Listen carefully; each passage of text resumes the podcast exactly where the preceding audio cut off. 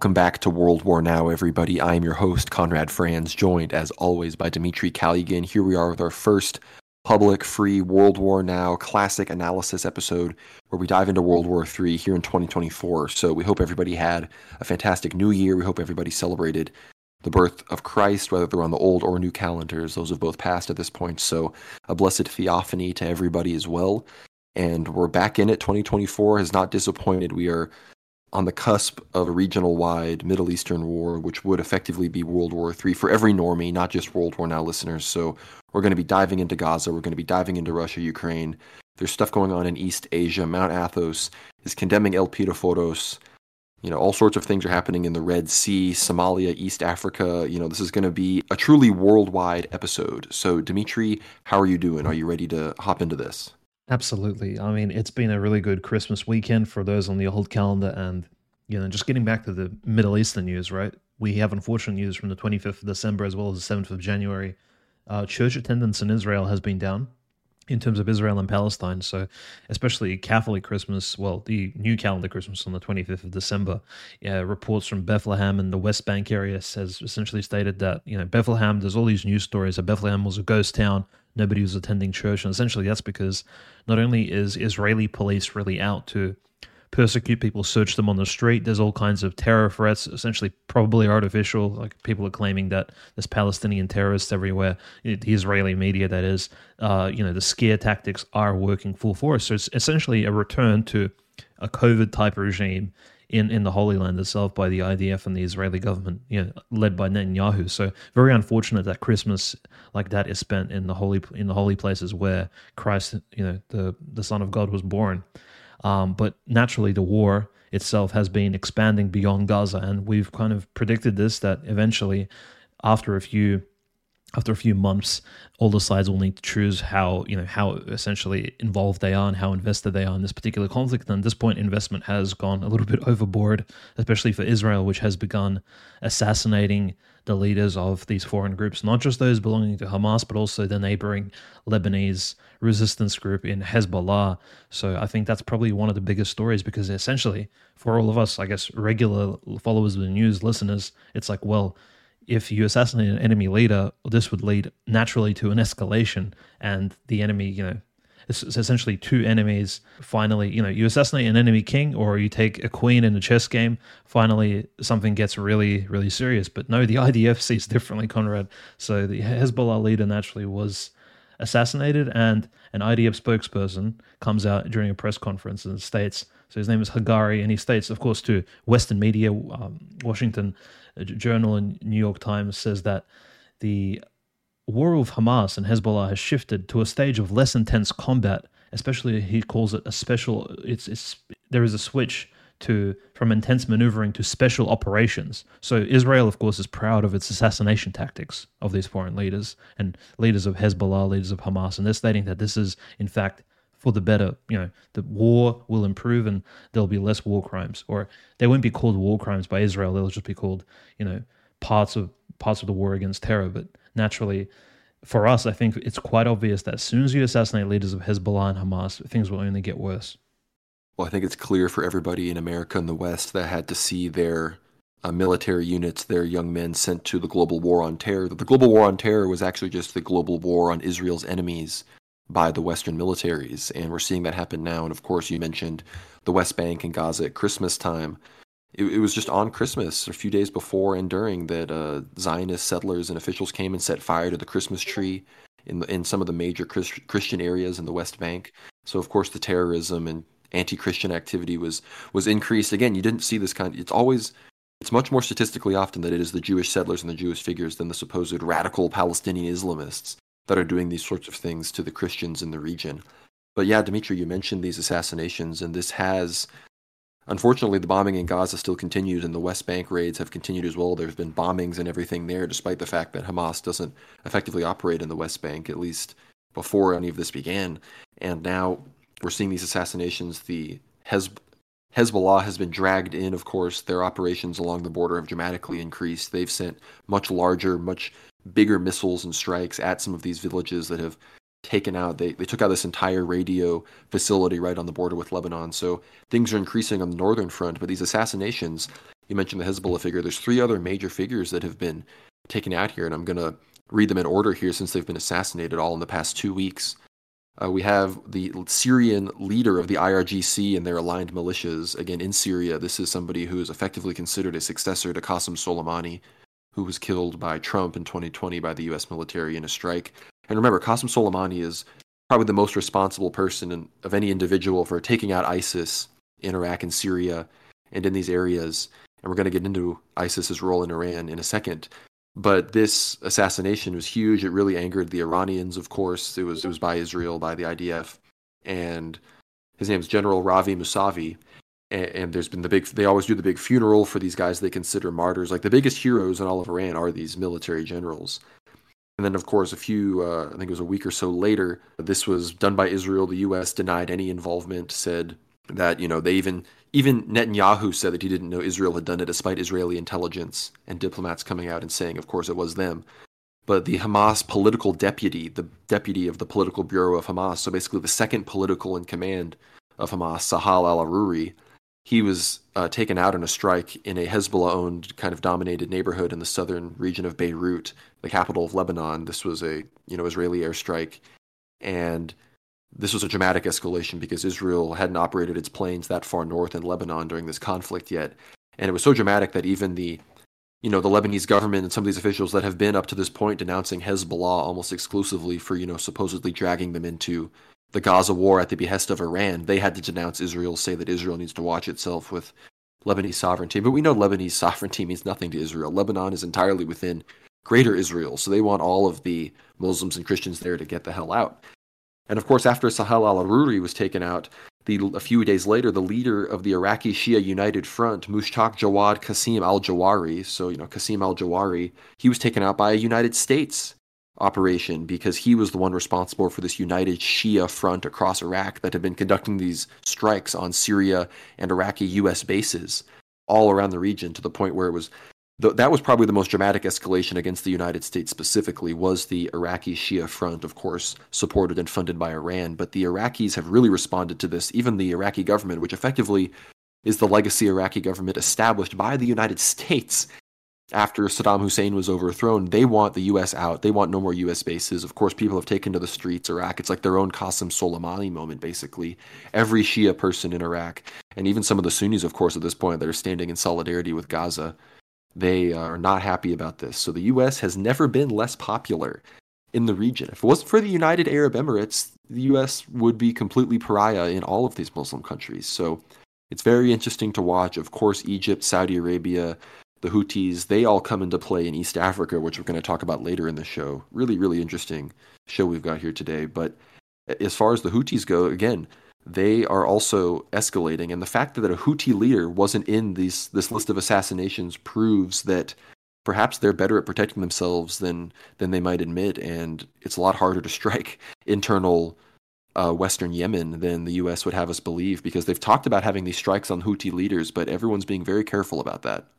Well, I think yeah. Also, it's the just the geography and the skill of the Yemeni Houthis from actually evading some of these strikes and these high technological assassination attempts, which, mind you, Saudi Arabia has attempted on them for almost decades now, right? Because that that war has been happening for a while, and they're very. I would say the Houthis are probably as skilled, if not more skilled, than the Taliban were in Afghanistan after you know two decades of wars. So it's essentially very similar terrain, very mountainous. They have mountain strongholds, and these people are very robust. They don't need you know, they don't have the excesses of the Western world. They don't need to eat much.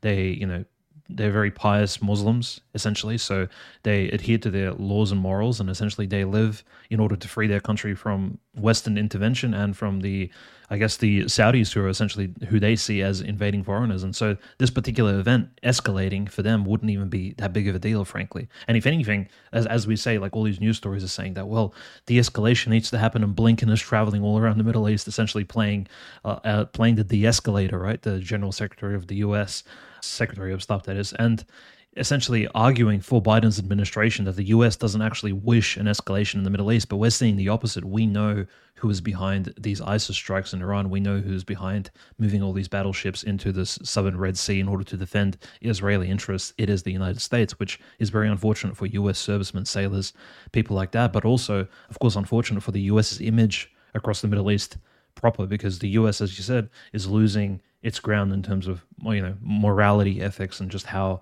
the rest of the world views it. I think the best example would be well, Russia. Most of these BRICS countries, Russian, Russian, Chinese media, and Iranian media have already for almost a decade reported that ISIS is the creation of the U.S. State Department, the U.S. You know, military-industrial complex, essentially similar to Al Qaeda. So they've been reporting this for a while now. There's been news stories. RT has essentially a documentary on this, right? And suddenly, on the third of January, a giant ISIS suicide attack kills close to. I mean, at this point, it's close to 100 people. Um, officially, 91 people in Iran and uh, President Raisi visits the hospital. There's all, essentially it's it was such a deadly suicide bombing by ISIS persons in Iran, and you'd think like, why are Muslims suicide bombing the uh, other Muslims? Well, essentially the ISIS Islamic sect is very different from the Shia moderate Muslims in Persia, Iran, and which, as we can see, I think. May this is not really conspirological, uh, Conrad, but you know the U.S. I think views Iran as supporters of the Houthis in Yemen, and it wants to punish them by sending in these Israeli Mossad CIA trained ISIS suicide bombers essentially into some of their most you know I guess populated cities and blowing themselves up. I mean, this is as dirty as you can get in terms of proxy war tactics, and uh, you know, it's it's very sad for the Iranian Persian people, and we've seen similar strikes uh, in you know from Ukrainians as well. Again, supported and trained by U.S. government forces, sending in terrorists to carry out the, these bombings in Russia. Not as deadly, but still just as disturbing. So I think that's morally that's where kind of the world stands at the moment. We're just watching the U.S. and its various different proxies act with without with essentially impunity around the world, conducting themselves as, in any capacity. But for the Houthis, I would just say that they're standing strong. I don't think the Houthis can be scared into submission at all. We have to treat the Houthis like the new Taliban in terms of world news. These people do not care about high technological strikes. They don't care about your ships, aircraft carriers, uh, planes flying overhead. They really do not fear anything at this point. These are all battle hardened, essentially Islamic warrior monks. I don't know what else to call them, but these people are about as skilled in terms of guerrilla warfare as anyone in the world today. And so I think that's where the US is very hesitant in order, you know, in terms of actually committing to this particular conflict. And it's kind of just resorting to defending that Red Sea, those Red Sea straits. But as we've said, as long as the US keeps its sailors, troops, ships in that area, they are potential targets. And also, of course, there's also the potential for some sort of black swan escalation, some false flag strike, you know, take out a US ship, turn it into a World War III type scenario in the region. And, you know, moving along, when we do move to countries like Ethiopia and Africa, again, adjacent to that particular area, who knows what kind of scenarios they may be planning, you know, essentially involving US sailors and servicemen there. No, it's completely accurate. And you mentioned the ISIS attack. People need to remember ISIS exists effectively to punish and wage asymmetrical warfare against the Islamic enemies of Israel and America with the Islamic front to it. It basically then adds to the psyop of the fact that you know every Muslim country is a supporter of terrorism, and at any moment we need to launch our own war on terror against them. Which is just a translation to at any moment any Muslim country can become a threat to the state of Israel. That's what it really means. And this ISIS affiliate, ISIS-K, ISIS Khorasan, is actually the affiliate that operates outside of Afghanistan and has directly been waging war against the Taliban and the Taliban government even before the Taliban took over officially in Afghanistan. So they're already fighting the enemies of America. They were already acting as a proxy, and they have sects in Iran as well, obviously, as they border Iran. And so, is is it the fact that anybody's falling for this is crazy? I don't know if anybody is falling for it, to be honest. Everyone seems to be understanding what's up, but suddenly the unite the Islamic world is united. Even Sunni countries are supporting the Houthis and not disavowing them. I mean, see Saudi Arabia. Saudi Arabia doesn't want to restart the war that they lost against the Yemenis at this point, and they realize that the popular will is with Gaza, so they're not trying to stir the pot right now. And suddenly, out of nowhere, ISIS is back, and suddenly Assad is going to have to deal with ISIS again in Syria. Apparently, the Russians and the Syrian Arab Army have been seriously engaging Daesh activists back in eastern Syria again. Again, this is it's very clear that this is not some kind of organic Sunni radical population that just is fostered over the course of a few years and reemerges. It's an intelligence spook operation that rises up whenever the Islamic enemies of Israel get too united and get too together to then suddenly, oh, radical Wahhabism comes in and it's the Shia Sunni split all over again and there's asymmetrical warfare being waged within Iran and Bashar al-Assad has to re again the civil war in Syria still hasn't ended right? It just they just keep dragging that thing on because they know that Assad is a powerful actor in the region, and they can just they need to just prop up some people he needs to fight and distract his forces and the Russian forces there at any given moment, and not give them a ceasefire, not give them a treaty, not give them the official victory that they effectively already deserve. But yeah, I mean that's the whole thing with ISIS and, and the Houthis. I think we could probably transition, use that as a train. I don't know. I mean, we'll talk about Hezbollah as well. I mean, because Hezbollah, Nasrallah, like you said, Nasrallah fully stated that you know at this point we're you know entering a new stage of a battle with Israel and that these assassinations, you know, will be met in kind. So I think I don't know who a figure would be. So I think we'll move on to East Africa right after this, Dimitri. Unless you uh, want to hear your speculation, like if they try to go tit for tat and actually do some assassinations, like the Israelis have done assassinations to them, like who are we talking here? Are we talking like high level generals? I guess I'm not well versed enough in Israeli military brass to know who might be an equivalent here, but it seems like that would be likely. Obviously, the Houthis are going to try to use their missiles just to do whatever they can because they're so far away. But between Hezbollah and perhaps forces in Syria and Iraq, I mean, are we going to see an attempt at a targeting of some of these Israeli generals or Israeli officials? Yeah, here's the thing. It's it's it's a mix because Israeli generals, uh, you know, for all their sort of cowardice, uh, actually attacking children, bombing children in Palestine. A lot of the generals are actually on the front lines. There's a, a lot of the Israeli officers are actually serving more or less around Gaza in that area, not actually going in there, sending in. From what we've seen, uh, not that many officers have actually been killed from the Israelis. It's mostly these uh, young Israeli conscripts who are being sent in. I'm not sure what what the, what exactly the spiritual significance of that is, but they are sending mostly young Israeli men and women into the Gaza Strip to fight these battle hardened uh, Hamas warriors who actually have something to fight for: their families, their children, their land and they're the ones who are being genocided. So obviously they're on the back foot, and uh, somebody on the defensive fights a lot stronger and harder, and you know someone who's desperate. So, but essentially striking these generals would be quite difficult, I think, in terms of long range missiles, simply because the Israeli uh, air defense systems have, as we've seen, are very very effective at you know taking out any of these Houthi, Hezbollah, Hamas missiles flying long range. So it would have to unfortunately probably take and, and again this is probably not very characteristic of the palestinian people in general but if they would strike, and if this is what Nasrallah was talking about, you know, are we talking about potential military esque type terrorism, right? Like assassination attempts of that particular sort? Or what what we've seen the, the Taliban perform in Afghanistan when they were trying to strike U.S. bases. I mean, they got so desperate at some points they were actually utilizing, unfortunately, suicide bombers, things like that, which is you know we can't really condone that ever, but that's just very. Um, hopefully, it doesn't get that desperate. Although you know, from what we've seen, like this is the, the devil is at work here in the Holy Land in terms of you know, as uh, no, no pun intended, like these this country is controlled at the moment by Netanyahu and his satanic government. So in terms of the actually the violence escalating to a point where it gets quite disgusting from both sides, and I can't really fault I mean, I can fault the Palestinians, but you can see when there's all these demons active in the area that potentially something like that could start taking place. So let's not be surprised if we see stories. Again, this could be uh, you know speculative here, but these could be these could be false flags as well. So moving forward, I think Hezbollah will try to take out some significant Israeli targets, definitely, especially Israeli generals. I'm not sure about politicians because again, Israeli politics, as we know, the Knesset is deeply divided. It's it's quite it's quite the octopus of you know it's a conglomeration, and frankly, a lot of the politicians in Israel proper are actually anti Netanyahu. The only reason he's in power is because of the war itself.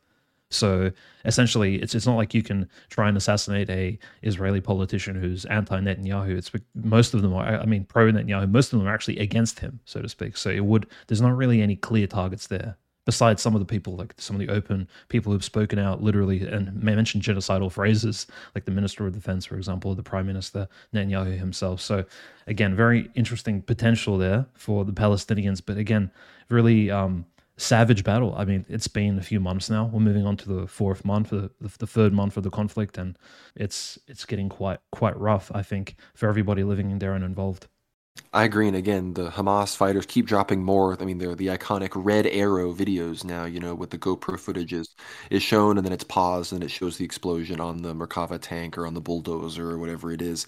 And there's a whole lot of those videos. So it's very clear that the, the fighting is, is very intense and it's not just a Israeli bulldozing operation per se because obviously all the the city's been leveled and brought to ruin by airstrike but within those ruins and within those places and under those tunnels are are Jean and Old Navy clad Hamas fighters with their with RPGs and landmines and things that are really giving the IDF a tough time right now.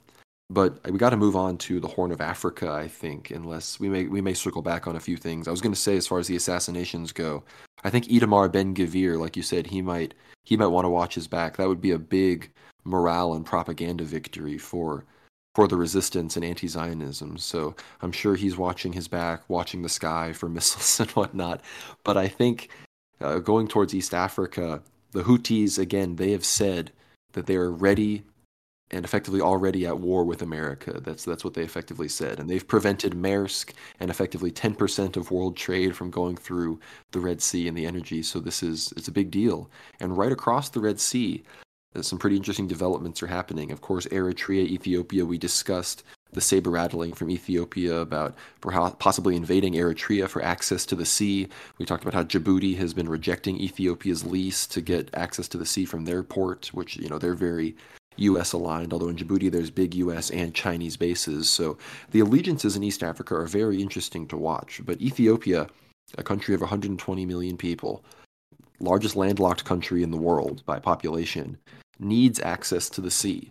So what do they do? Well, what has happened recently is the breakaway country of Somaliland, officially the Republic of Somaliland, which is it's the entire think of Somalia, it's the entire uh, northern part of Somalia that doesn't have the Indian Ocean coast. It's the entire place that lines up with the Bab el Mandeb Straits and the Red Sea.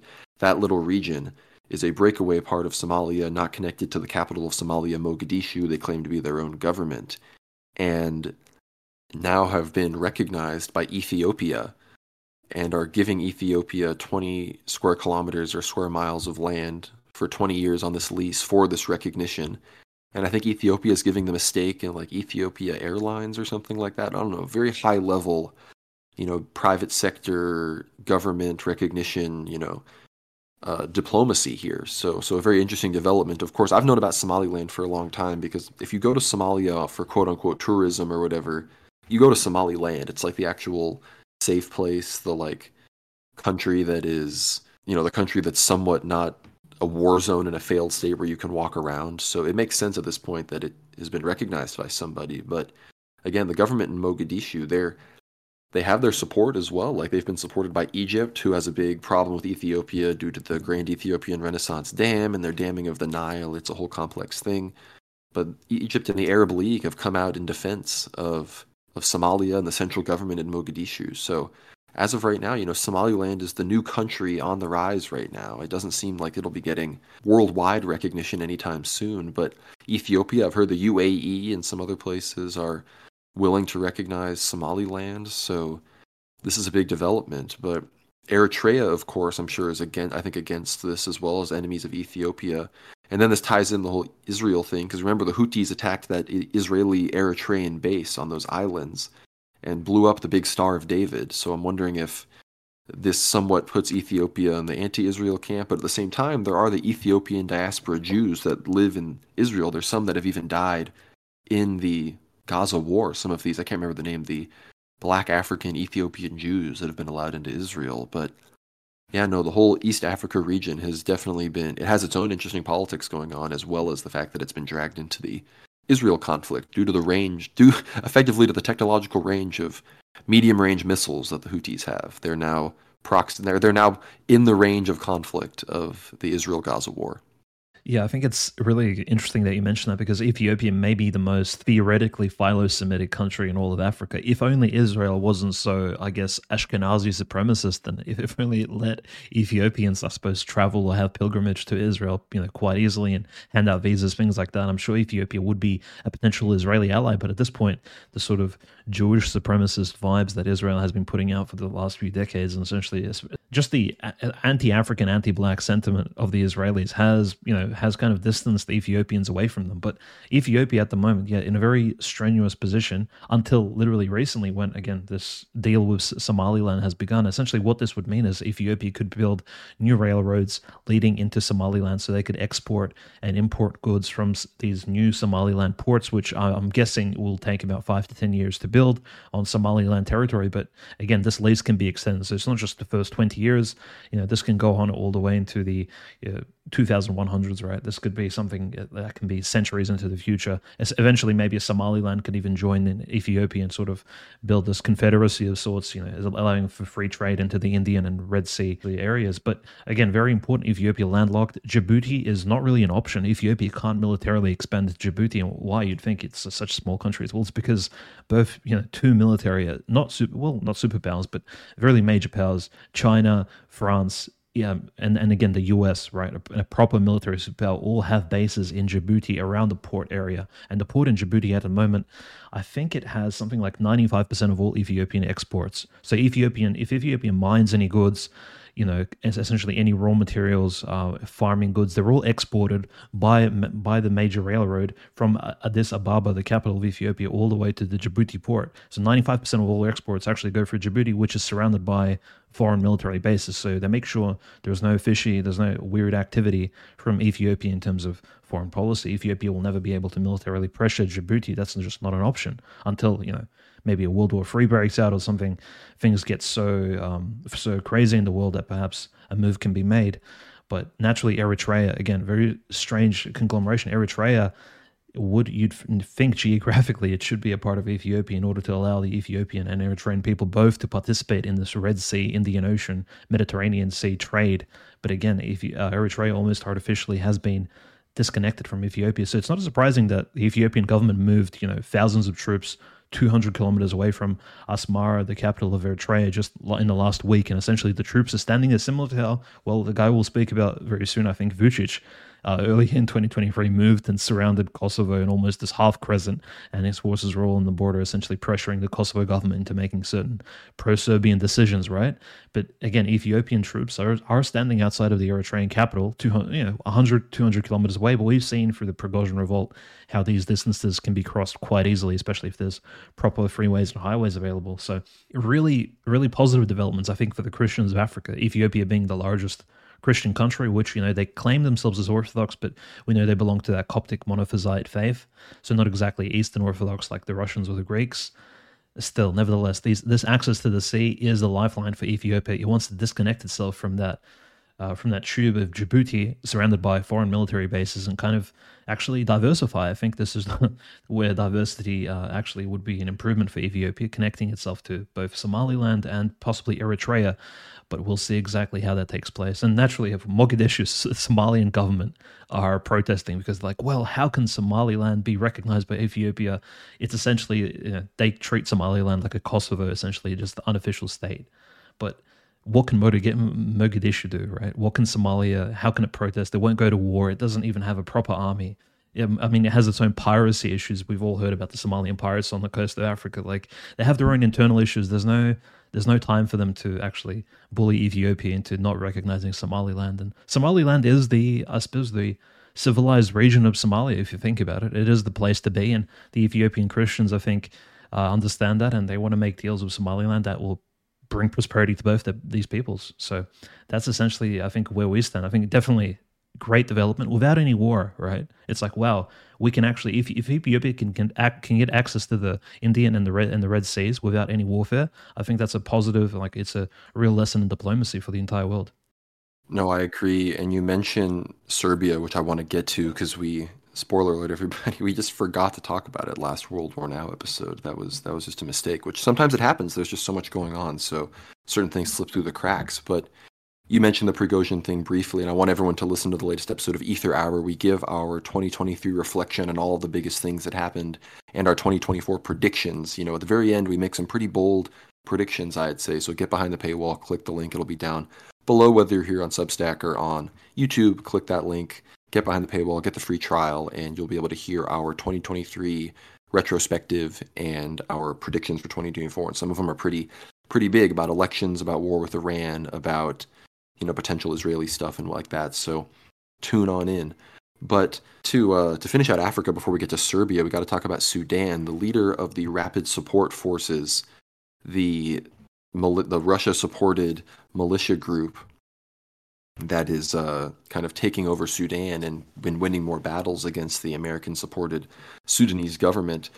The leader of that, he's been on a bit of a tour around all of Africa, and I think it was the pre- some office in South Africa accidentally tweeted out calling him the president of Sudan, and that had to get deleted. So you know all sorts of controversy and the diplomatic naming of things there.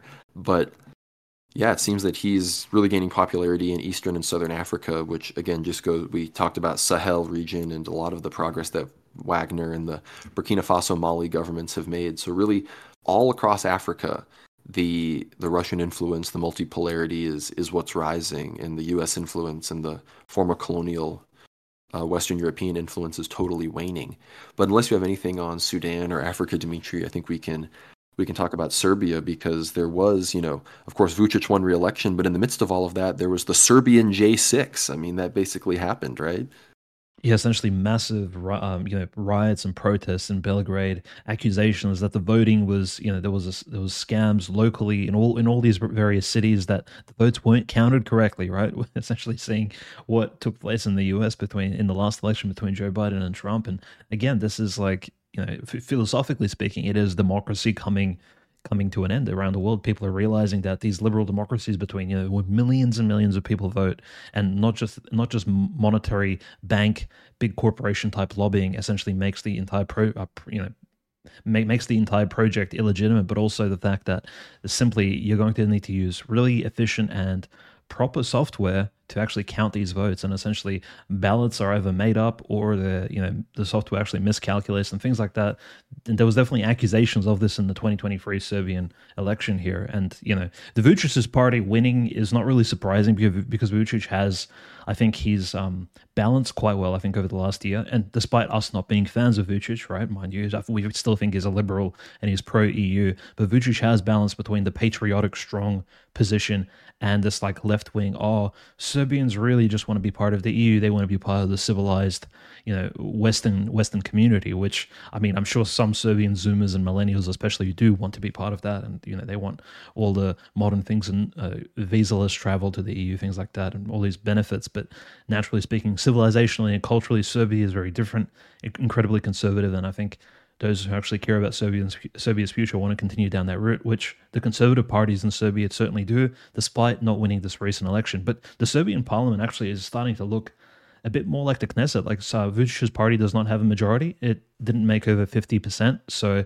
still won the election. But still, let's just consider the fact that it is turning into this factor of perhaps a conservative coalition or a right wing fund, you know, right wing perhaps reactionary coalition in the future in Serbia could win some sort of electional majority if if naturally uh, they can get their act together. And this is, of course, if we consider the fact that democracy will continue, especially after things get hot in the war. But yeah, naturally, the protests were very interesting. I didn't see many participation from Serbian Orthodox clergy. I think most of them were probably because you know it's nativity fast, right? So uh, I think most of them were probably at church or preparing for Christmas, things like that. But the Serbian laity are really up in arms. They really don't like this democracy meddling, and I think they don't like democracy as it is. They think it's a bit of a fraud. I think the Serbian people are monarchistic in their hearts.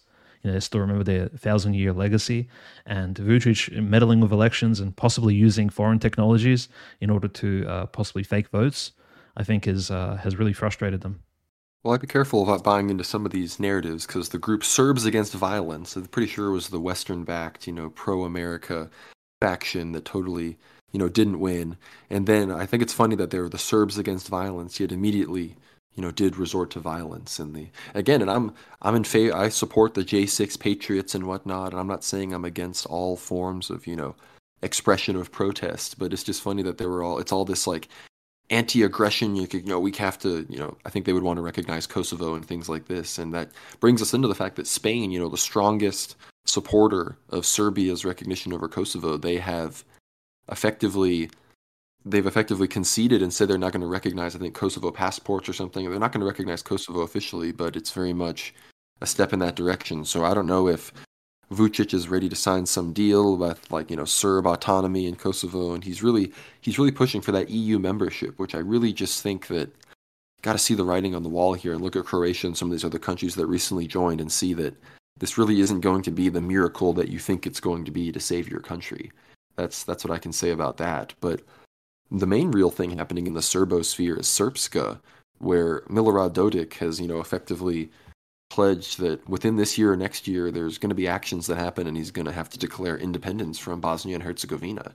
And we were just looking at this article right before we started recording. There's a U.S. fighter jet. They're set to fly over Bosnia in a sign of support, you know, as the Serbs call for secession. Succession, and this happened. There was some bomber that flew in some Bosnian independence military parade, but I guess this is just a full-on, I guess, indication that you know Dodik could be risking another, you know, Yugoslav region war if he decides to go through with what he's doing. But again, I don't know if this is his attempt at pushing, putting pressure on Vucic to not recognize Serbia, to not recognize Kosovo. I don't know if, of course, I believe that it's genuine in the sense that Bosnia is not working and that there shouldn't, the Bosnian government can't properly govern over the Serbian population. I agree with that, but I, I'm wondering what the what the real politic is here, what the deeper what the deeper understanding would be. Yeah, I think people really need to be wary of, of, of course, any anti-government protests, especially who's leading them, right? And I think that that was a big indication. You mentioned correctly that there were groups, NGOs involved, which were definitely US funded, who were involved in these uh, in these protests, which I think is important. That's why probably we didn't see many clergymen actually on the streets, right? It's like it's like okay, where where there's an absence of actual clergy, people who stand up for their rights, people who name them, people who you know actually speak the truth it's it's usually it's usually a sign that the movement perhaps is not as organic. But nevertheless i think serbian people definitely are pro, like frustrated just as i'm sure some of the people you know protesting in some of these other colored revolutions are later collected into these you know massive walking balls of of you know just clumps of people these uh, you know so-called in the communist terminology frustrated proletariats who go down and tear things up. But again who controls this collective sentiment i think is very important to keep in mind. Like the georgian protests as well the race you know the colored revolution they attempted in 2023 Serbia does not want a Maidan because what will happen in Serbia, you know, during a Maidan is is really not good. I think the Serbian people have come together over the last two decades over what has happened in Yugoslavia. You know, you know, when Serbia was separated from some of its other lands, and Republika Srpska, we speak, we keep speaking about Dodik and the Bosnian Serbs who still want reunion with their, you know, uh, compatriots at home, and, Mon- and Montenegrin Serbs naturally as well. So Serbia really needs to keep its head straight. And if people like Vucic are again assisting in promoting some of these protests, I think it's just not doing the nation any any good. Because again, if if the US suspects that Vucic will turn against EU interests at any point, they could start a Maidan against them. So there's all kinds of pretexts, and it's a very difficult game the Serbian uh, elites are playing here. They really need to be careful not promoting anything like what happened in Ukraine between uh, you know in 2013 2014. Again, giving the US an, an ability to turn Ukraine into essentially what was a liberal, corrupt state into a complete hellhole, which which it is right now, and it continues to be, unfortunately. So that's just one of the I think primary considerations in Serbia, not turning itself into you know this this conjointed ball of politics. And you know, there's the two F-16 fighter jets that which will fly over Bosnia. That's just a provocation, right? I don't know if any anybody lives near any um, military bases or military airports, but when these F-16 bombers actually fly overhead, they make an inc- incredibly loud noise. They're, they're, it's not like commercial airliners who fly really high up in the sky and you don't barely hear them. No, these F-16 fighters will be heard over whichever area, which, whichever suburbs they fly over, and it's essentially a, a huge provocation. They're going to wake up animals. They're going to wake up babies. This is um, naturally a show of strength from the U.S., claiming that look, the US is still this massive octopus with, tentacles in various regions, not just in the southern Red Sea, but also in the Adriatic and in that Yugoslavia area. And it's saying that, look, the world is still controlled by a, a hegemon, right? There's still this one world power. It's still a unipolar world. We're not completely in this area of multipolarity yet. And even the small conglomerate of uh, you know Bosnian Serbs who want to break free, they're not entirely you know free to do so. No pun intended, because the U.S. is still involved and it still guarantees so-called Bosnian sovereignty. Unfortunately. Yeah, I think there was something I, I forgot to say this on the predictions episode, but I think I did say that I predict Bosnia to stop existing, just like I predict Canada in the next 20 years will probably stop existing. Maybe I'll maybe I'll get into that in more detail on a different episode. But the uh, yeah, Bosnia is not long for this world as as a country, of course. And again, like we said, Vucic, he's know, one he, he still risks being the cuck of Kosovo for that. That could be his legacy if he makes the wrong play here. So we're we're watching him closely, of course. But unless there's anything to say in uh, in Serbia, we got to get to this Russia situation, and of course, I guess a good place to start about these advanced strikes and some of this news is that I think is over a week ago now, maybe can't remember the exact dates, but Ukrainians struck Belgorod, killing 13 civilians. Two of them were children, and they also did a few other strikes at a few other places that targeted civilians. And this really you know angered the Russians as there had been somewhat of there's been somewhat of a stalemate across the front line, no major movements from either side. The rumors are, of course, that Russia is preparing for a large Kharkov counteroffensive, which I think is, uh, or rather, a Kharkov offensive, which I think is is likely. And of course, Denis Pushilin, the uh, head of the Donetsk People's Republic, he basically said that it's time for Russia to correct the mistake of Odessa, Nikolaev, and other port cities being under the Ukrainians. So we're really getting a very clear picture on the minimum future territorial gains in the map that we're going to be seeing. But as far as I can tell, Demetriou, the Russians really responded in kind to this Belgorod attack.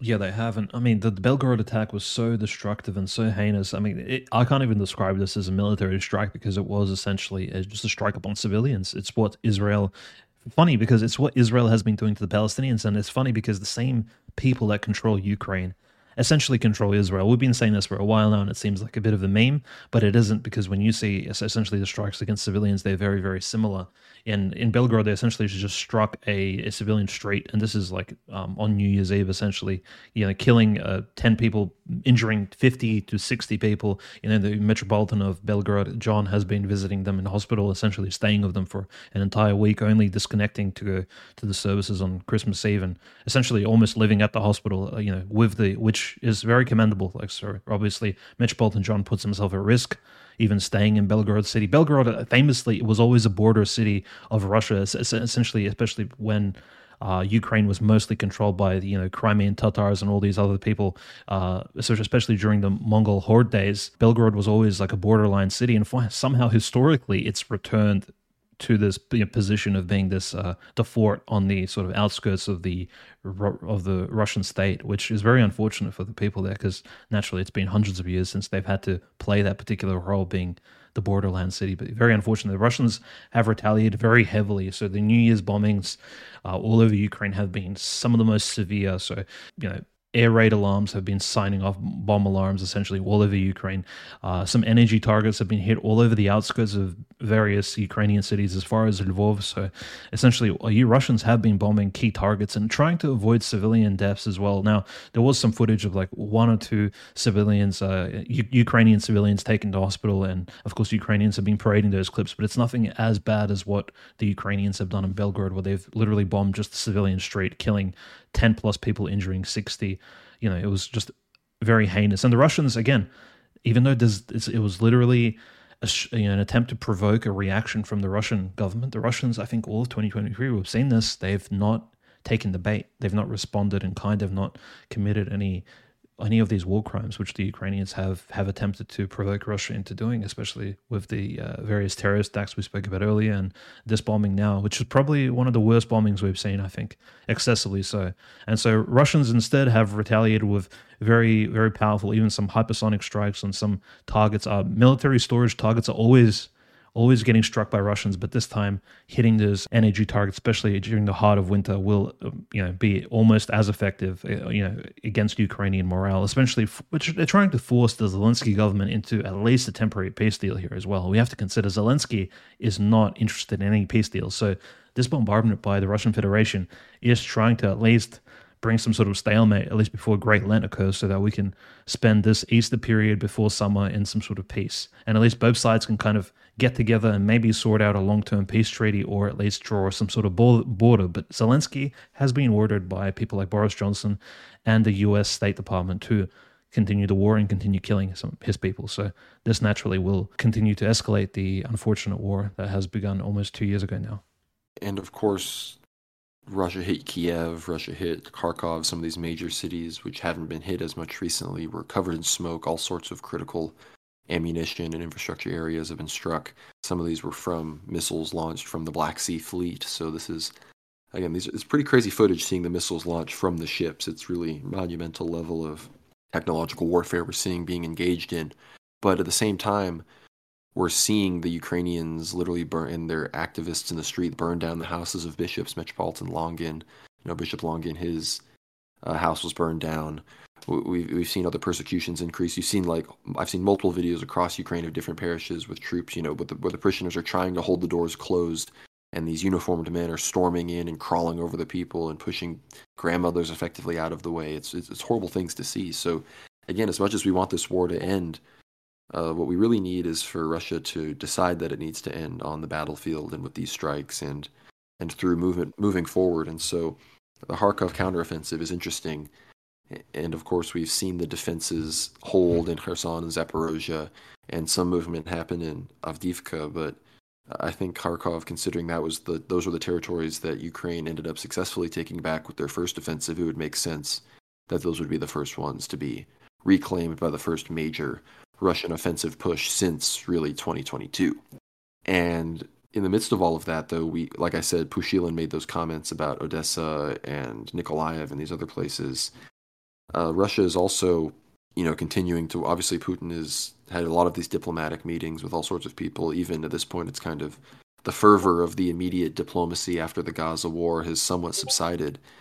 And we're seeing pretty interesting statements like Kazakhstan affirming that Russia is its like closest ally, which I think marks a bit of an end to a sort of dispute behind the scenes in Kazakhstan. We remember the coup right before the coup attempt or whatever, right before the Russian SMO started in Kazakhstan in 2022. I think it was January.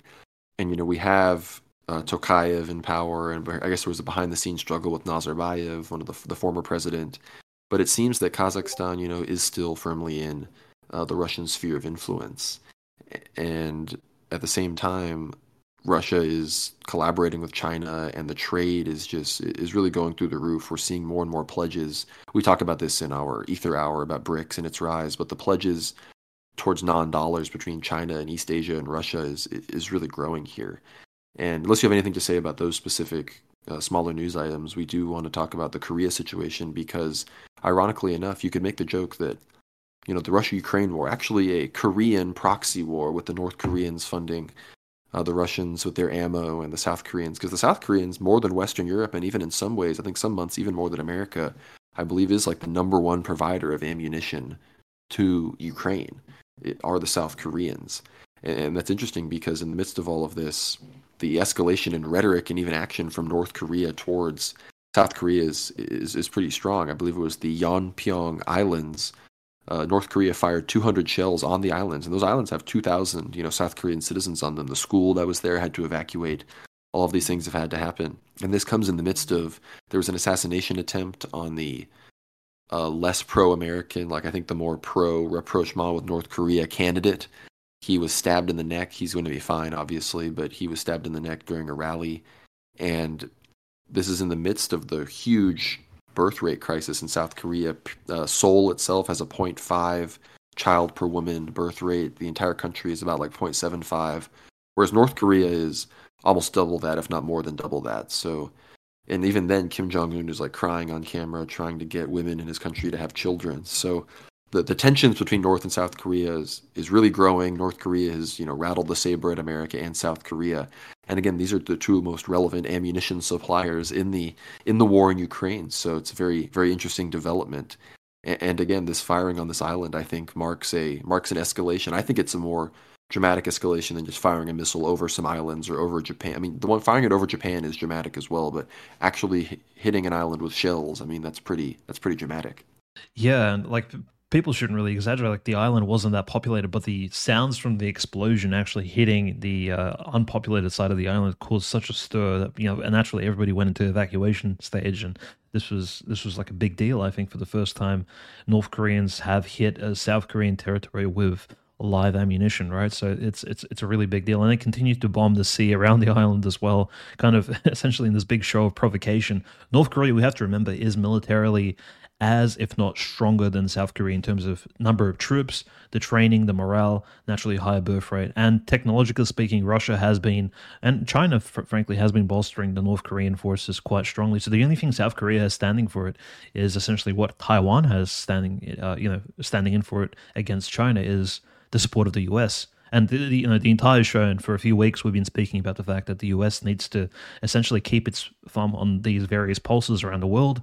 And could it really sustain such a widespread, uh, you know, network of destabilized areas and zones? I, I don't think so, especially if, if things get somewhat unstable at home, especially coming into the late 2024 period. And you know, in our prediction episode, you know, we, we will speak about the Taiwan-China situation going into 2025. That's when things I think will really get es- will really heat up. And I think North Kim Jong Un understands that. And if, if China ever strikes on Taiwan and goes into some sort of amphibian operation, you best believe Kim Jong un is going to use this opportunity in order to uh, reach some sort of geographical, geopolitical goals in his area as well. I'm not going to say there's going to be a new Korean War, but potentially from what we've seen, Kim Jong un is not afraid of making these powerful powerful statements against the South Korean and the U.S. governments, and you know, naturally hosting Shoigu, you know, he's openly essentially proclaiming that look, he doesn't. Shoigu is a so-called declared war criminal in all of the EU and Western countries, right? So Shoigu's like this Hitler 2.0 for these people, and so Kim Jong Un greets him with like the most lavish party, and they celebrate you know 50 years of the Korean Republic or whatever the celebration was. It was just amazing time, and naturally, uh, you know, this of course increases North Korea's stance on that, you know, on that multipolar end. Like North Korea does want to be involved in this big orchestra moving into the future, and I think Kim Jong Un is really, uh, I think he's quite fearless actually. And naturally, as as the world events uh, move forward, I think you know he's definitely seeing opportunities opening up for him. And, and, I mean, I'm sorry for the South Koreans experiencing all this pressure and stress. Like naturally, hearing these explosions on the island are, are quite you know, especially on New Year's around Christmas time, it's pretty rough. But they have to understand that you know it's not like the North Koreans hate South Koreans, right, Conrad? It's not like a genetic or a racial difference. I think mostly they just understand the South Korean government is essentially U.S. controlled, and they just want these two people reunited, similar to how West and East Germans wanted reunion after the uh, after the fall of Berlin and after the building of the Berlin Wall. I think it's somewhat natural that these two countries simply want to be united, but not under the auspices of a U.S. hegemony. I think that's the conclusion. It's not that we love communism, or we love Kim Jong Un, or his you know, the legacy of his grandfather, but it's it's just the idea that the people really need reunion, similar to Ukrainians and Russians for that fact. I mean, which way, Korean man? You have two choices: Zog or Juche. I'm sorry, you know, it seems it's, it's the two dramatic ends of the spectrum, and you know, you may wish you could go somewhere in between, but that's those are your options. And I think some people, more and more people, are probably going to start to lean towards Juche, which you know, that's that's multipolarity for you. But uh, this whole thing relates, of course, to obviously the Taiwan China Straits issue is going to be a issue with the U.S. and the broader World War III situation, but it directly relates as well to I mean, one of the direct ways that the U.S. is encountering this is with the IMEC versus the Belt and Road Initiative. And of course, Ethiopia is a key player in China's Belt and Road Initiative. So I wouldn't be surprised if I, I think the U.S. gave some statement maybe in support of Somalia not recognizing Somaliland. Can't remember the exact situation, but I think the U.S. has pressured Ethiopia before, even in favor of Egypt, because we know they pay Egypt, you know, hundreds of millions of dollars to be pro-Israel. So I could see how they could be like, all right, we'll support you against Ethiopia.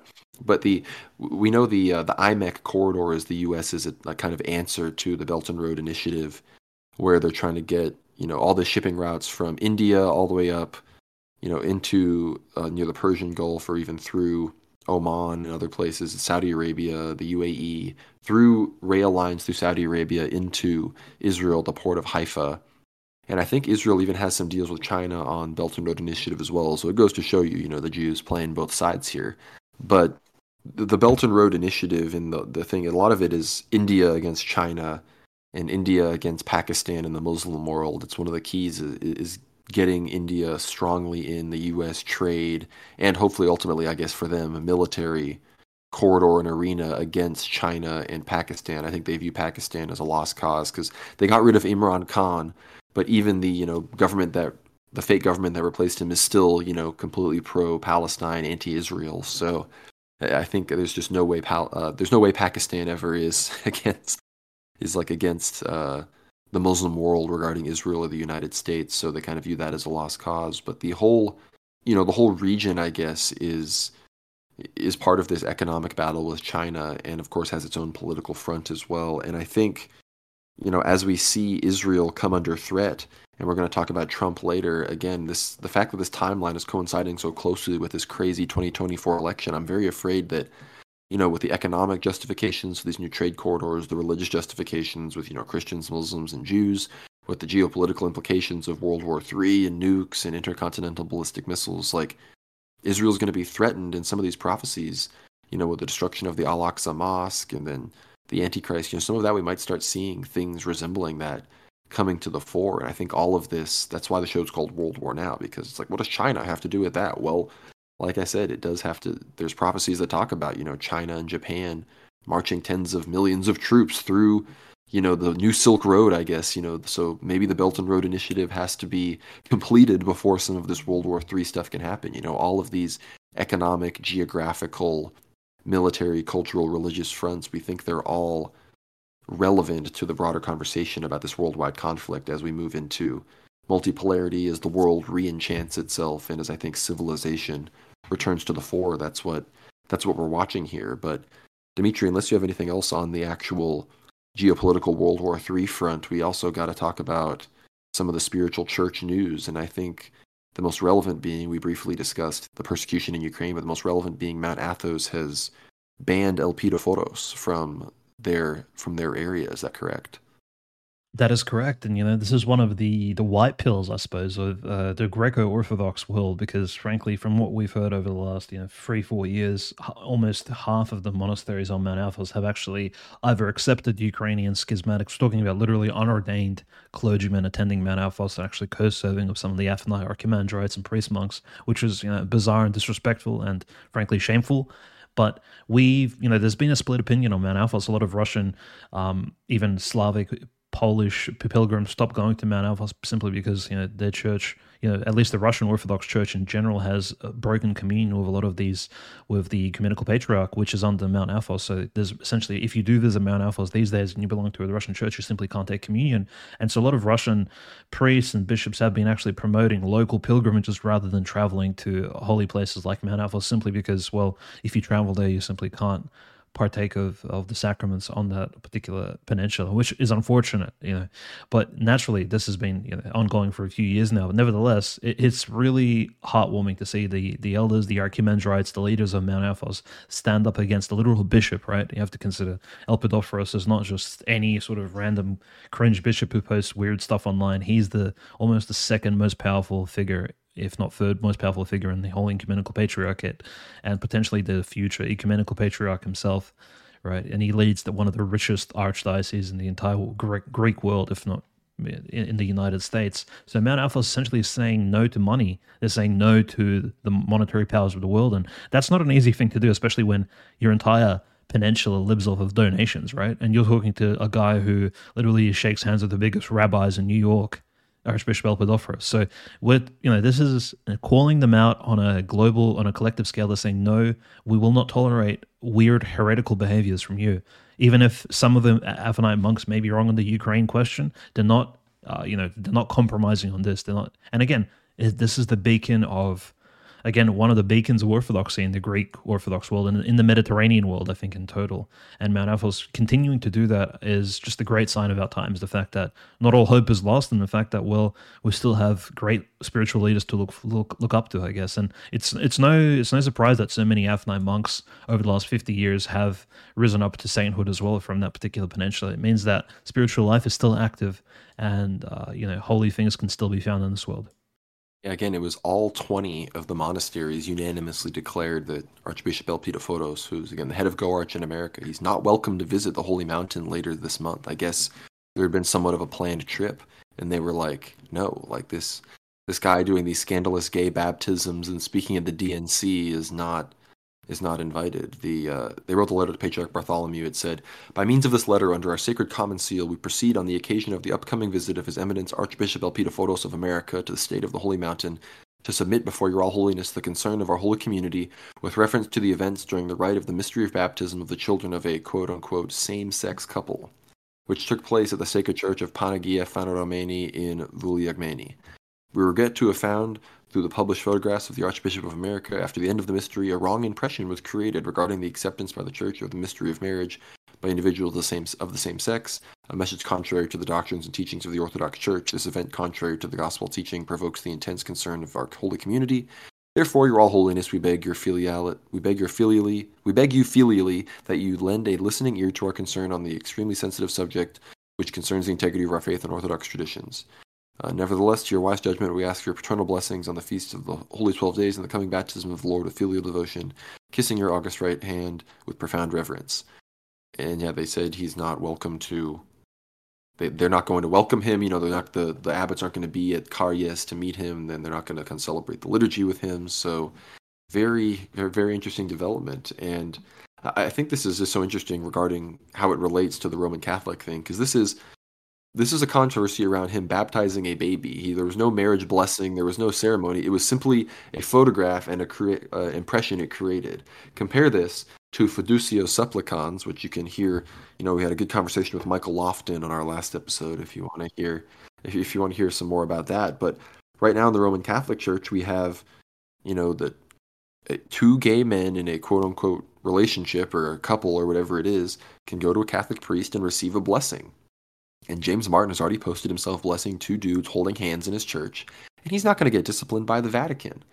So I, I, think it's just important to highlight this difference because this Elpidophoros baptism thing is like you talk to a Roman Catholic about problems in their church from a honest, epistemologically rooted perspective, and they're like, "Uh, what about this picture?" And it's like to even try to compare these two things is, absurd. Like Elpidophoros didn't actually perform any rite in theory that was incorrect. Like he baptized a baby, but we understand that in the church, just the fact that you are granting that baptism to a baby to be raised by two gay men, like that's just such a problem. So like that, that that's a, that's an issue that is not even comparable to this fiducia supplicans issue, which again we're seeing totally split the church. Like I mean, this is from LifeSite News.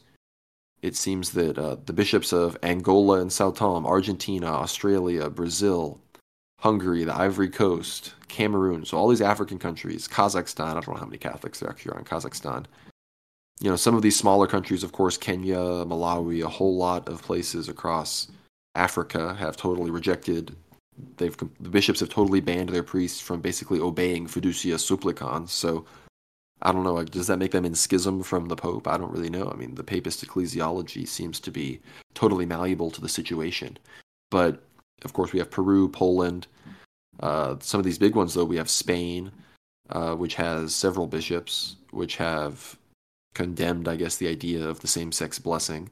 We have Switzerland, uh, we have the UK, which had the Confraternity of Catholic Clergy, which is a no bishops but a big group of priests, and then of course uh, a big group of uh, fraternities in the USA: the Archdiocese of Philadelphia, the Diocese of South Dakota, and a few other places have totally rejected this. So there's an entire you can look at whole maps and color-coded maps saying who's on what side and who said what and you know how strongly they've condemned the Vatican, but it, it, just goes to show that this is nothing but confusion and leads to papal lawyering and this sort of total. I, I mean, none of this has to do with Jesus and the gospel. This is all a bunch of. This is all just a bunch of weird politics where weird gay dudes have infiltrated the church, the you know the quote unquote church, and have, you know, have really imposed an entirely alien agenda to what unfortunately is the largest by name at least like Christian body in the world. And of course, this coupled with the restriction of the Latin Mass, I really do encourage people to search out your local Orthodox parish, especially if you're in America, because I, can assure you that everything you've had in Rome is actually fulfilled in in the Orthodox Church. So I'll just I'll just put it that way. I won't get too polemical, of course, but unless you have anything else to say about that, Dimitri, I want to mention some of this some of this Georgia stuff. But I think uh, Actually, no. I want to say one other thing was that uh, you probably have some comments on this. Is a uh, patriarch, uh, Metropolitan Hilarion, who formerly of the external, uh, I guess, relations faction of the Russian Orthodox Church, now the Metropolitan of Hungary. In response to all of this RCC stuff, he said, I think realistically speaking, we should not hope for any reunion between the Catholics and the Orthodox. Such steps are not going to bring us closer, but on the contrary, they will create new dividing lines. So it's really encouraging because he used to be one of the biggest, at least with Catholics, ecumenistically minded bishops in uh, the Russian Orthodox Church.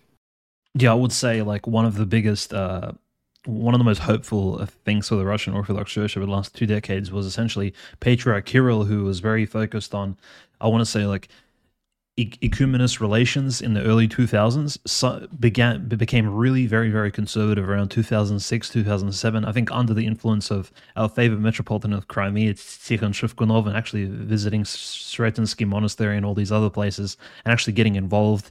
Patriarch Kirill has become became very conservative but then that sort of uh you know you know who who was the new liberal in the Russian church? It was Metropolitan Hilarion, right? Who became essentially the foreign minister of the Russian Orthodox Church, and he was you know accused a lot of you know, by very conservative Russians and Orthodox people around the world for being an ecumenist for a very very long time, all the way up until COVID, when he suddenly again spoke out.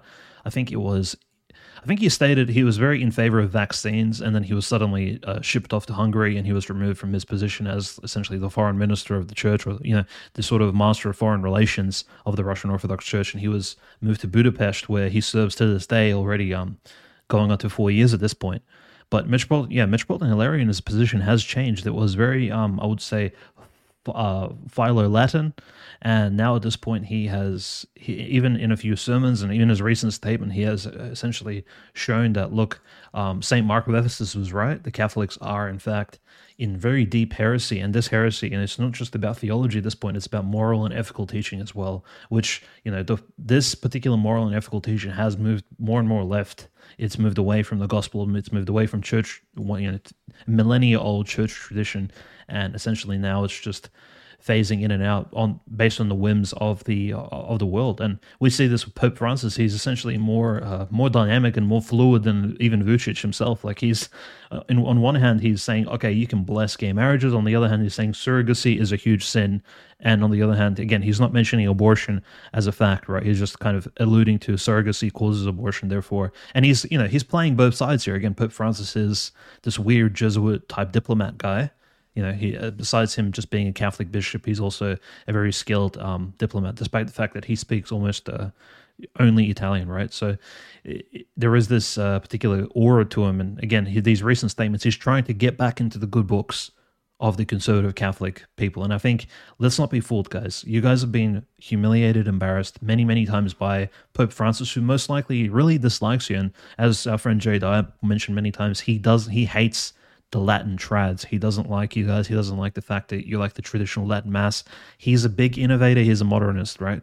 And we look, we have modernists in the in the Greek and the Russian Orthodox Church, but even they change their positions. And at the moment, Archbishop Elpidophoros, who's one of 900 bishops, an entire peninsula of Orthodox monasteries can simply ban him by sending one letter to their patriarch and just say, "No, nah, this guy's not coming." There's no; these people do not have authority outside of their you know, relative diocese. It's it's a very very old school church father esque model which works in the Orthodox Church. And of course, this this assists us in fighting these local heresies which do come up in various places throughout the centuries. So you just need to consider that. Whereas Pope Francis, he's essentially the master and commander of the ship, and he seems to be steering it wherever his um, globalist masters indicate to him. So I think that's just something you need to keep in mind. So I'm completely with you, Conrad. I think, look, we're not a religiously polemical show, but we do need to keep in mind as the globalists move towards some new world order, essentially order out of chaos, once you know this Cold War escalates into a hot war and it kind of dissolves itself. If the Roman Catholic Church survives this coming conflict,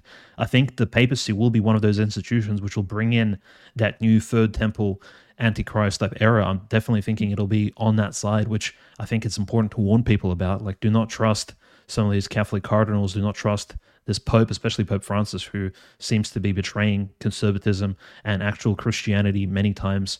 Uh, just because you know he's told to do so, essentially, or perhaps he actually believes it. Perhaps he is an outright liberal and he likes gay rights and he likes all these alphabet community things. Who knows at this point?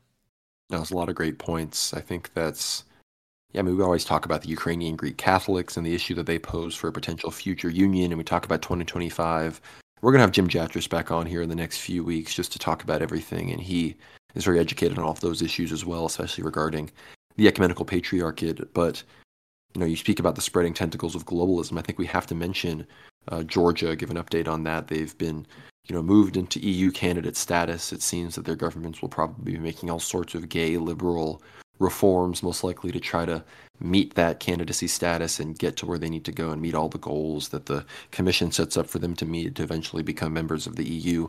But this was reported on Ortho Christian and it led to some other stories I was reading about a bunch of priests, uh, specifically Father Gennady Gogolashvili and Jakob Mestvirdishvili. These are great names they all burned EU flags and pictures of EU flags on printer paper and whatnot in solidarity, both just against EU candidacy in general, but specifically uh, in solidarity uh, with a young person, Lasha Sharukia, who they have been placed on pretrial detention for taking down and burning a European Union flag erected near Mtskheta City Hall. And I guess what happened was this uh, this young man he followed the Saint Gabriel Urgebadze path and decided to burn a big pagan idol in the middle of a city. Like we all know, Saint Gabriel burned the big flag picture of Lenin in Tbilisi, and it seems that he. Here's what happened. It says uh, Mtskheta City Hall raised flags in connection with receiving the EU candidate status. As a sign of protest, Sharukia burned the flag. No one was injured. The flag was worth a thousand units of Georgian currency. Therefore, he was charged under the second part of Article 187. It basically says that they've now put him under detention and they're trying to basically extend his sentence to three to six years fight, despite the fact that he's already paid this fine. So the culture war and the battle for globalist hegemony is totally underway in Georgia. And it's unfortunate that, you know, Russophobia is somewhat popular there, but you know, again, I've spoken with, with some, some Georgian officials in the past, and I've been told that 50% of Georgians are secretly pro-Russian in some capacity. And I'm sure that's an exaggeration, but, you know, I wouldn't be surprised if anywhere 30 to 40% of Georgians are, at the very least, uh, more pro-Russian than they are pro-U.S. Zog, especially based on the social issues. So we can hope for an improvement in Russian-Georgian relations, and that the Georgian people and the church people on the ground can resist this uh, this new challenge because if you go full EU, it's really it's really tough to get out. Just look at Greece. Has it really gone well for Greece? I don't think so. So I think that's a good lesson for Georgians to to remember there. Yeah, and I think look, there is all kinds of psyops at work here as well. Frankly, you know, Georgian Orthodox priests, good on them for burning the you know the, the, EU flag, things like this. It needs to continue. There needs to be com- you know complete transparency on the Orthodox stance on most of this EU nonsense. Because look, the Ukrainian Orthodox Church kept silent on EU membership for a long time, and it ended up turning into a Maidan in 2013, 2014. That's what the EU membership debate leads to. It's if the country doesn't go there, if, say, certain conservative politicians turn against the decision, the, the globalists use their proxies similar to how they use their, you know, Islamic proxies in Iraq to you know, create ISIS and send suicide bombers in in more or less Western white countries, or even a country like Georgia in a Caucasian country, they will send they were sending people to start these Maidans riots, things like that. So countries like Serbia, Georgia, they need to be very aware. This EU choice potentially could lead to Maidans if you change your mind at the last minute. That's what you know the Ukrainian story has told us, I think, and clergymen really need to be aware of this, especially really high, in a heightened sense, because what does this eventually lead to? It leads to the the you know the State Department, the EU creating a mirror church in your particular country, right, similar to Ukraine, and then they will declare the official church, as conservative as it is, as a, as a sort of state department, you know, Russian Kremlin-run affiliated you know, body. I know this sounds really exaggerated, but the Orthodox Church in Serbia was accused of supporting war crimes as well back in the day in the 90s. So they will literally begin persecuting you off of false pretexts, and they will lie about your local church. So clergymen in Georgia, and they just need to be aware of that. I'm not sure if any Georgian clergymen actually watch the show, but if they do, you know there are these concerns. I think they're incredibly real. So the, the position needs to be solid from the get go. There can't be any uh, waffling about because once the once the chips start falling and the dominoes start falling, it's hard to really stop them in this particular scenario. So it, it's very unfortunate. Like a few weeks weeks ago, we covered Patriarch Ilya of Georgia, the very venerable, the oldest patriarch actually, and very holy man um, you know, allegedly he signed a letter which stated that he's happy that the Georgia is joining the EU. I'm kind of paraphrasing the letter here, but he's he thinks it's a blessing. And well, honestly, that letter could have been faked. I'm still on that position here. And despite the fact that Patriarch Ilya did accuse Russia of leading hostilities against Ukraine in early 2022, and he says that Patriarch Kirill closed his eyes and mouth, you know, when the he essentially accused Patriarch Kirill of supporting Putin in, during the special military operation in early 22. But naturally, that's kind of a foreign policy conflict Georgia really wasn't you know, educated on, I would say. But nevertheless, I think just the Georgian position of the clergy, I think, is very important going into this. You know, Georgia is ripe for a Maidan. I think it hasn't had a colored revolution in a little while, and it's potentially a Ukraine 2.0. And we've been warning about this for a while, but destabilization in that Caucasus region is very key because, again, it's one of those very important key trade routes. Armenia, Azerbaijan are also involved. They're also neighbors. So, as you can imagine, things can get very violent quickly. And destabilization is exactly what the West wants at certain key moments going into the future, especially when it meets their ends. Yeah, again, I think Georgia will have to make such dramatic legislative compromises to the values of their people to truly, unless unless the EU just looks the other way and just decides to let them in anyway, which is always possible, but to actually meet the supposed criteria, I just think it would mobilize so many people. I mean, we see the mobilization that comes with every one of these pride parades. So I think it's something that's going to be really, really tough for them to actually legislatively meet forward. But you know, speaking of legislation and legal rulings, we got to talk about. I guess some people don't like us when we talk about this because everyone, everyone, most of the audience is Americans, so they hear about it all the time. But you know, we're an hour and fifteen minutes into the show, so we can talk about it. If you don't want to hear it, you can click away. But the whole Trump stuff is really is really escalating. Of course, we've seen the Colorado Supreme Court backed off on kicking him off the ballot, but the Maine Secretary of State stepped in, removed him from the ballot, and now the Supreme Court has decided to take up the 14th Amendment case against him as an insurrectionist and banning him from the ballot.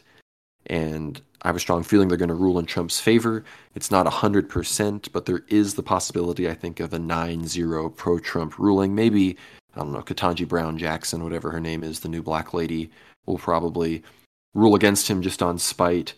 But at the very least, there's a very large likelihood of a large majority ruling in favor of him because the precedent this would set would just be crazy, and all these Republican states have pledged to basically hold Biden. The Secretary of States in these Republican states and attorneys general have basically pledged to hold Biden to the same standard. And considering he hasn't been convicted of a crime, just like Trump hasn't, quote unquote, been convicted of insurrection, whatever that really means, they would then just ban Biden from the ballot on like regarding his China connections, regarding his Ukraine connections, regarding all these some any number of these other scandals that have broken in the past you know, four years.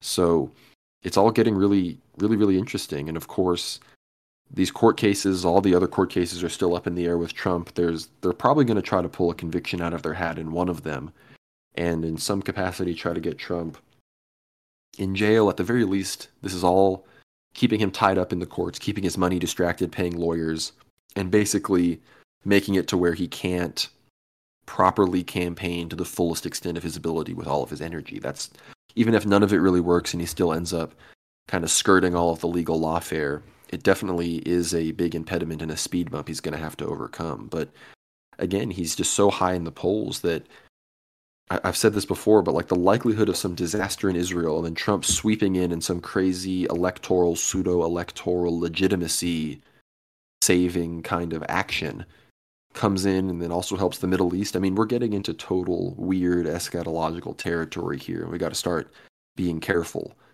Yeah, I think our um, interview and talk with Father John Whiteford is very important, especially now that we're seeing again school shootings come up, like all these weird provocations, you know, essentially false flag events occur in the news. And as we go into 2024, there's going to be new Black Lives Matter riots, there's going to be a new George Floyd. You best believe there's going to be new crises thrown into the mix. So I think in your local Orthodox community, just be aware of who everybody is.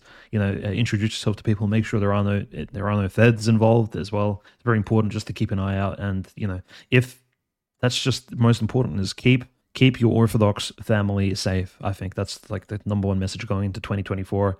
Now that we're kind of already almost two weeks into the year, and I think you know towards the end of it, things are going to escalate very dramatically. So just keep everyone safe and always be aware, like the government, unfortunately, is at the moment occupied by an anti-Christian force. I think we see this. They're persecuting Christians in Ukraine. They're closing their eyes on Israeli bombardment of Christians in the Middle East. They've they've literally created ISIS out of thin air, which persecuted, killed Syrian bishops. So, I mean, these people they literally support demonic forces around the world. In fact, they build them. It's like uh, you know, build a bear. These people actually construct these uh, transformers and then they activate them around the world. There's golems essentially. This is this is Kabbalah, but in the New Age, right? So just consider this. These people are dark magicians. So. Um, and they control us, right? So let's just be aware. Our government does not work for us at the moment. Yes, the Constitution does function decently well. And I think we'll see in this ruling, Conrad, that yes, the, if the Supreme Court justices actually open their eyes and read the Constitution and actually apply legal reasoning here, then Trump will probably come out on top, hopefully. But if not, then I think they're going to they're going to be um, stirring the pot really, really, really hard. I, am just wondering where all of this will go, especially all these Epstein files again coming out at the same time. Not not sure if that's a distraction for anything, but again, the court actually, re, you know, redacted Epstein documents are coming out now, and most of them actually don't involve Trump at all, which is interesting, right? Because you'd think, well, if Trump was involved, you know, frankly, it would be mentioned, but Trump's involvement with Epstein seems to have been somewhat limited. And I know this is probably news, as Conrad said, you guys probably hear about this a lot in the media or even the alternative right wing media at the moment, or left wing media, whichever you follow. But it does seem like. But like hey, to get a more Mhm. to get maybe more entertaining, fuller perspective on it, we got to talk about this as well. We're wrapping up the show. You got to listen to Brother Nathanael's interview with with Alex Jones, which I think this will be our last story we talk about before we wrap up here. But Brother Nathanael went on Alex Jones, and for the first time, Alex Jones discussed, you know, the them boys, the Jewish question, with somebody without interrupting them every five seconds, which was interest an interesting development. And you know, many are saying that perhaps Alex Jones really gets it. He's a white hat, and he's actually, you know, just platforming these voices and then pretending to debate and disagree so that he himself remains free to platform these people and inject these ideas into the dialogue, which is very plausible to me. But at the same time, he also, I think, just understands where the winds are blowing and knows that he gets more views by talking about these questions because most of his audience already understands these things as true in reality. But look, we love Alex Jones. He's got a few issues. He sometimes is a little bit annoying and a bit blusterous, but you know, he's he's a legendary broadcaster. He's an American icon. So we're always going to love him. But Brother Nathanael really brought the he really brought it home. He didn't cross any weird lines. You know, some people were mad about what he said about Hitler, but he's definitely look. He's an ex-Jew himself. He understands the importance of the Hitler golem, like the the war, almost worshipful way in which people hate Hitler. Like that is an idol in many ways the same way as something you worship can be an idol. So he did a good job, I think, deconstructing that. And in general, it was just a very a very solid interview, and I think it'll do a lot to bring people, especially people that are truth oriented and kind of looking at how to deal with the world that's run by these people and you know really controlled in a way that brings the spiritual realm to light. I guess it'll think I think it'll get them interested in orthodoxy, which is which is a really positive thing. Yeah, the Brother Nathanael interview was sensational. I think it brought a lot of people who were on the fence in terms of religion, either too skeptical of Protestantism, Catholicism, to really consider Christianity. But finally, they've begun seeing a new side of Orthodox Christianity, which is, well, we're not afraid to actually tell the truth. We have a church tradition going back thousands of years. It's completely uncompromised in any capacity. And look, we see world events like me and Conrad, we speak about geopolitics, the, the political political things with through an Orthodox perspective. It's very, very possible. And the world, unfortunately, is so politicized. Alex's Alex Jones's show is essentially a political slash conspiracy show. So that audience finally sees a new Christian perspective on things given by Brother Nathanael. I think it's just incredibly positive. And those guys, those people calling him a provocateur and you know writing letters to his bishop, you guys are just disgraceful. I think stop with that behavior. Naturally, Brother Nathanael, he needs to be supported. He's a he's a real life fool for Christ. He's acting he's acting as a spokesperson, not just for his local community, but in a, in a way he's speaking about subjects which a lot of other clergymen and laity actually cannot speak about because it will destroy their livelihoods and will destroy their careers. In fact, it will most likely could even lead to their physical deaths here on earth. You know, and uh, it's a really dangerous subject, right? I think I made this quite clear. We we've posted on Twitter a lot about this, but yeah, kudos to Alex Jones for actually having an Orthodox Christian out to who can speak about this, and not everybody can, but Brother Nathanael can, and so I think it's good that he's given an opportunity and a platform to do so at least uh, as an Orthodox Christian monk.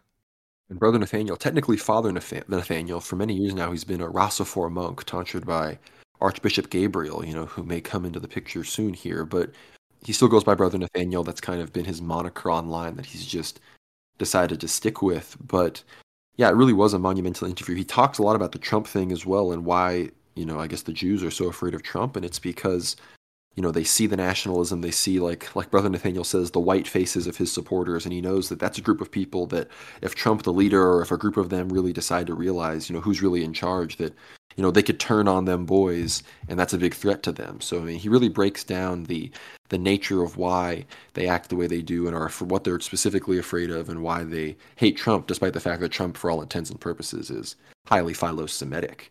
But i think this has been a great show. We're going to be you know 2024 we're back into this. We made some predictions so check out that aether hour. But yeah dimitri do you have any final uh, any stories anything that we want to leave the people with before we send everybody off and do the plugs the only thing was like again, you know, keep keep your prayers out for the Ukrainian Orthodox Church still being persecuted. There was a really bizarre story from actually the place where Elder Zosima of Donbass, the future saint, actually was one of the Ukrainian saints who gave many of the prophecies about Ukraine's future to us through his verbal instructions to the to the monks of the monastery. His church was actually long range shot by Ukrainian soldiers. Unfortunately, uh, the um, it's it's it's a long name of the church, right? Bear with me. It's it's dedicated to one feast day and two saints. It's the Holy Dormition Saint Nicholas Saint Basil Church.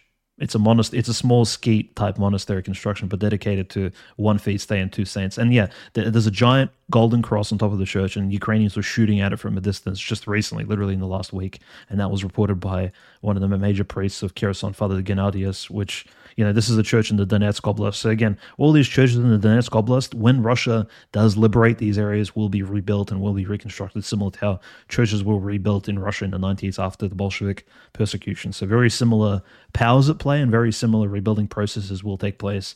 The you know Christians will rise again, and you know even though our temples may be destroyed and desecrated, we always come out on top in the end. Again, um, you know we are for the kingdom of heaven. So let's just uh, pray for those people experiencing persecution. May God grant them strength. And I think moving into 2024, hopefully their situation improves. Yeah, and of course, pray for the Christians in Gaza. Of course, we mentioned the attacks and desecrations on the Christmas trees in the West Bank. And of course, we've talked about the destruction of Gaza. Christmas in Gaza for the Christians there was not probably anywhere near as cozy or delightful as your Christmas that you celebrated, you World War Now listeners. So keep them all in your prayers, of course. And uh, with all of that, uh, worldwarnow.co. You'll hear everything. That's the World War Now Substack. Uh, we have links. We'll probably have some more below to support, you know, the Christians in Gaza through the uh, Holy Order of Saint George, and we're probably going to be talking to some members of that order soon on the show. So uh, be sure to stay tuned for that. But yeah, worldwarnow.co, worldwarnow.substack.com, both redirect to the same place. That's where you can find us for everything. Be sure to get behind the paywall. Uh, you get you can pay monthly, you can pay yearly, you can do the free trial and you get all episodes of Aether Hour at this point. It's I think 27 plus episodes. You know, we go into all sorts of fantastic topics about pogroms, Zionism.